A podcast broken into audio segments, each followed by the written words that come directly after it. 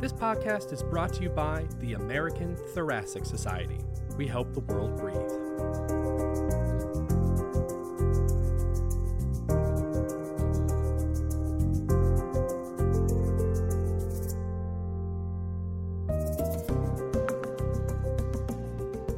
Hello, and, and welcome to the Lung Science Podcast. My name is Dr. Stokes Peebles, and I am a physician scientist at Vanderbilt University Medical Center. And with me today are Dr. Luke Bonser and Dr. Walter Echobar, both from the University of California, San Francisco.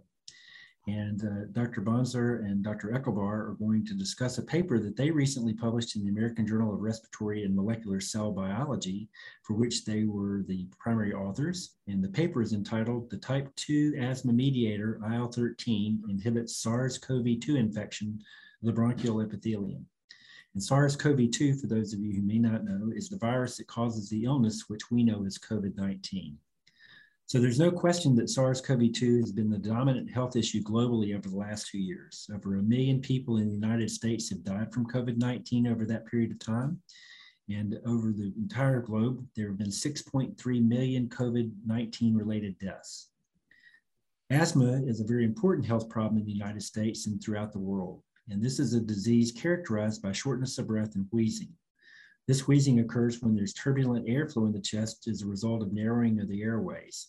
And there are several mechanisms that cause airway narrowing, including constriction of the smooth muscles surrounding the airways, and also mucus in the airways produced as a result of inflammation that occurs in asthma. And we know that IL 13 is a central mediator of both the smooth muscle constriction and the mucus in the airway because a drug that targets the IL 13 receptor significantly reduces asthma symptoms. So this intersection between SARS-CoV-2 and IL-13 that Dr. Bonzer and Dr. Echobar studied, I think is, is really fascinating. So one of the most important factors that causes asthma exacerbations is respiratory viral infections. And when SARS-CoV-2 came on the scene in the US in March of 2020, asthma specialists anticipated that there would be a marked increase in the number of asthma exacerbations, but that really never materialized. And the question was why?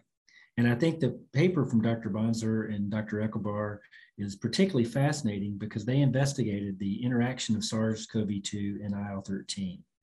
So Walter and Luke, what I'd like for you to do is just tell us how you decided to study the interaction between SARS-CoV-2 and IL-13.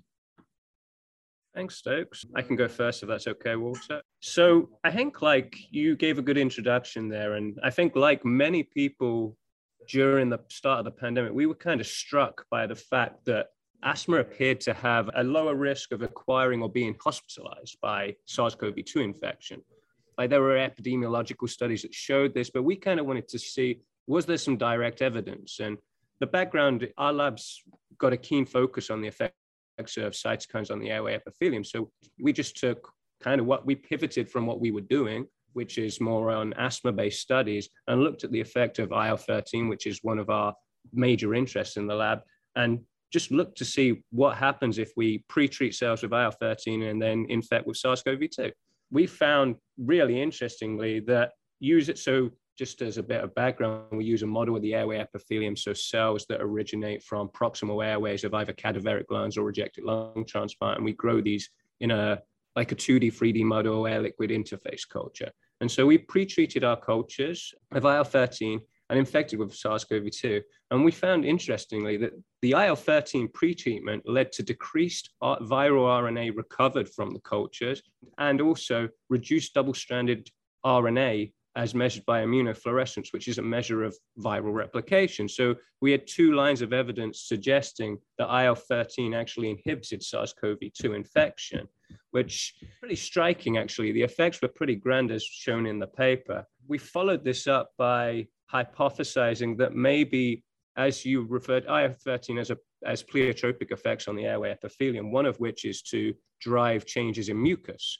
And we hypothesized that maybe it was the effect of IL-13 on mucus that was leading to these changes. So we actually used CRISPR-Cas9 to target SPEDF, which is a master transcription factor for the production of MUC5AC, which is a mucin gene induced by IL 13. And what we found is that the effect of IL 13 appeared to be independent of the targeting of SPEDF. And so we still saw a reduction in SARS CoV 2 infection in this model system, suggesting that the antiviral effects of IL 13 were actually unrelated to the effects on mucus here. I, I, I don't know if I, Walter, do you want to take um, the side on more of the transcriptional profiling and yeah, sure. If we want to get into that now, or, or, if we wanted to follow up, but yeah, just to build on some of the background of the lab, you know, we've been using multiple genomic technologies to investigate the, the functions of IL-13 in the context of asthma, including bulk RNA-seq and single-cell RNA sequencing in the cell culture model Luke described. So we really had a very kind of thorough catalog of what the gene expressional changes were, both across the uh, bulk RNA-seq and uh, cell type specific changes in ciliated cells, uh, basal cells, and secretory cells. And so we were curious of what SARS-CoV-2 associated genes from either previous studies or mechanistic studies of, of COVID-19 infection and what those genes may be changing in our cell culture model in response to IL-13. So. So I was really fascinated by the work with the CRISPR-Cas9 uh, that where you showed that when you knocked down SPEDF, that you still saw this effect. So the mechanisms by which this seems to be occurring, going downstream of that, what, are, what do you think the mechanisms are by which IL-13 is, is regulating the airway inflammation mm-hmm. or the illness?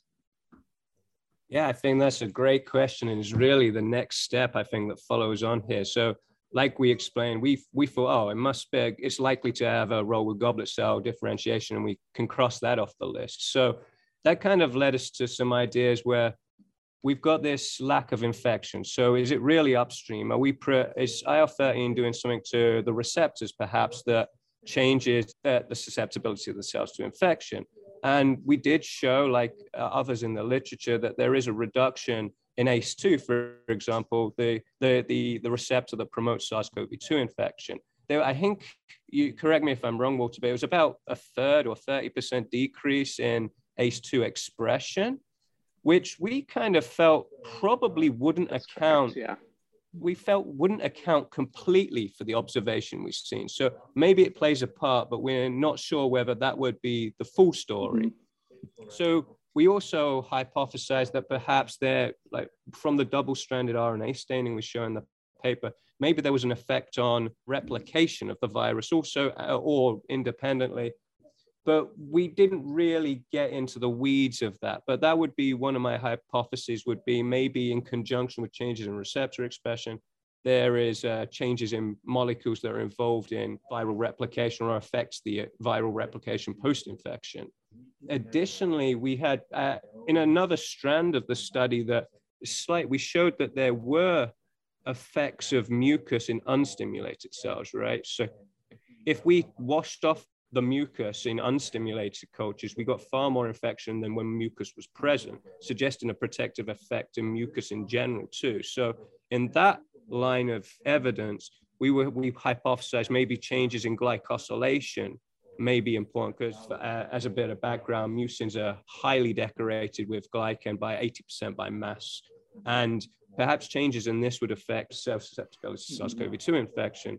I suppose additionally, there may be other um, more innate things at play. For example, uh, in addition to mucus, the secretory cells secrete a wide range of antimicrobials that are ultimately uh, differentially expressed following IL-13 treatment. And there's even things that we never really investigated, but innate pathways such as like uh, nitric oxide productions, an innate immune defense system. Maybe there was a role for that if I was really hypothesizing broadly, or even there's suggestions in more recent literature that the autophagy pathway may be involved. But I have to say, I think these are really important next steps for this.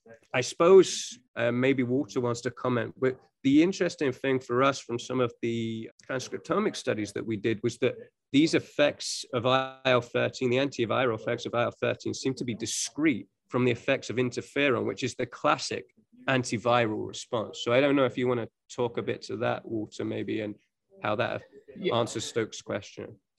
Yeah, yeah. I don't remember the exact numbers, but we did have a markedly different response in IL 13 versus interferon in the SARS-CoV-2 associated genes. I think they were nearly mirror images of each other, essentially. Like what went up with IL-13 tended to go down with interferon, for example. An another point that is kind of related to the genomics aspect of this study was that we were really interested in the, the TMPRSS2, you know, which I think is modifying the spike protein, priming the spike protein for entry into the cells. And we saw a very strong cell type specific effect in, in its changes in expression in response to IL-13. So in, in secretory cells, it went up in expression with IL-13, but then in ciliated cells, it went down. And this kind of harmonizes with the cellular work that Luke did in showing that the SARS-CoV-2 mRNAs seem to be present in the ciliated cells. So there could be a very cell type specific interaction going on between SARS-CoV-2 and IL-13. I don't know whether any epidemiologic studies that have shown that people have been on dupilumab, which is the IL-4 receptor antagonist that affects IL-13 signaling, whether there's any data on that at all about whether that has any deleterious effect in asthmatics and, and, and with SARS-CoV-2 infection. I haven't seen anything about that, but it'd be interesting to for somebody who's who looks at large databases to check that out and, and see whether that has a role or not. Where do you plan on taking this the work now? Where would you like to see this, or, or are you going on to a different line of investigation now? Yeah, I, I suppose that this has opened up a series of questions, especially relating to your previous question, so about the mechanism of this. And I think there's some really interesting work to be done in terms of understanding, like you said, what is the mechanism that, underlies the IL 13 effects. That currently, unfortunately, we've pivoted oh, again away from SARS CoV 2 as a result of various things, including our BSL 3 colleague has, is no longer uh, here at the moment. So my uh, SARS-CoV-2 research has uh, reduced a little bit since then, and we've pivoted back to doing more of what uh, the lab was traditionally focused on, which was asthma. So I think your point about mechanism, and then a step on from that is like the therapeutic, potential therapeutic angle of this, right? So you mentioned dupilumab our data would, like you kind of alluded to, suggest that maybe using a broad spectrum IL 13 antagonist or IL 13 receptor antagonist, it could be pretty handy for COVID 19. You probably wouldn't want to do that if, because we know how bad IL 13 can be for asthmatics. So uh, it's probably not the route you want to go down. So you to actually focusing in and trying to identify the actual antiviral IL 13 mediated pathways relating to the mechanism and finding, pinpointing those and how they control the effects we observed in the, the manuscript could suggest how we could develop new novel targeted treatments, which in the era of personalized medicine would be really interesting too. So if I was spending more time on this, I would definitely be now focusing on what the actual mechanism was and how this could potentially lead to future therapeutics, which would be mm-hmm. handy for people. Because as we know, there are still people suffering. We have new waves of COVID 19 occurring across the globe. So it's an important line of investigation. Walter, yeah, anything you want to add to that? Yeah, yeah, I guess. I, I mean, I think one thing a lot of us were considering as maybe an ideal experiment at the time would be to do some single cell RNA sequencing after IL 13 treatment and SARS CoV 2 infection. Uh, unfortunately, we didn't really get the chance to, to do that because it would be interesting to really look at how those transcriptional changes are happening in a cell type specific manner, you know, pre and post infection, even if we could include the sorry, the SPEDF knockout to kind of isolate on a SPEDF independent mechanism at work. So really dig into what, what the exact genetic mechanism of, of SARS-CoV-2 infection and pre prevention of replication that we saw in the study. I was really gratified by your paper in some respects because we published a paper about 15 years ago now where we, we, we were looking at RSV infection and we found that IL-13 protected against RSV uh, induced illness actually. Mm-hmm. We used a, a IL-13 knockout mice, we used a soluble IL-13 receptor, we used IL-13 overexpressing mice. In each of those three models, when we infected mice with IL-13, the, the mice that were not, which IL-13 was antagonized, got much worse, and their viral loads were worse too. And so uh, we we sent this paper or this manuscript to the Red Journal, where your paper was uh, paper was published, and it was immediately rejected. It wasn't even sent out for review. we, we were happy to get it in microbes and infection later on, but but I was really excited to see your paper because of the fact that it, it corresponded with, with what we had found. Obviously, it's a completely different virus. It is a respiratory virus, but a completely different virus. But it was we uh, similarly found that IL-13 seemed to protect against a viral infection, which is completely the opposite, you know, of the, of the current dogma. Yeah, I think that in itself is a really interesting thing to explore in the future as well, right? There's now several lines of evidence that show antiviral effects of IL 13, which, like you said, is like it's paradigm shifting in a way. And that itself would lend itself to further investigation too, and could be really interesting. Like evolutionary, why why would one evolve these pathways in conjunction? Like the, the typical understanding of IL-13 and type 2 inflammation is for helminth protection, right? So why would we want this alongside that? co-infection perhaps but i think there's a that evolutionary element of why we have this type 2 inflammation could be a really interesting line of investigation also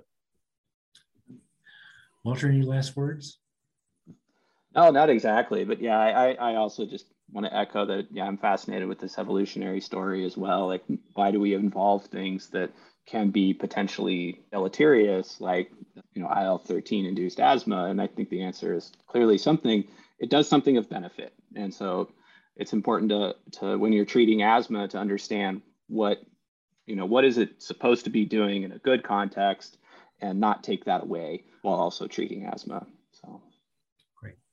well, our time's about up, and I want to thank uh, Luke and Walter today, as well as all of our listeners. Uh, this episode of the Lung Science Podcast was, as always, brought to you by the American Journal of Respiratory Cell and Molecular Biology. If you'd like to listen to more episodes of the podcast, please visit atsjournals.org or subscribe to the Lung Science Podcast on Spotify, iTunes, or Google Play. Thanks again for listening, and I hope you have a great day.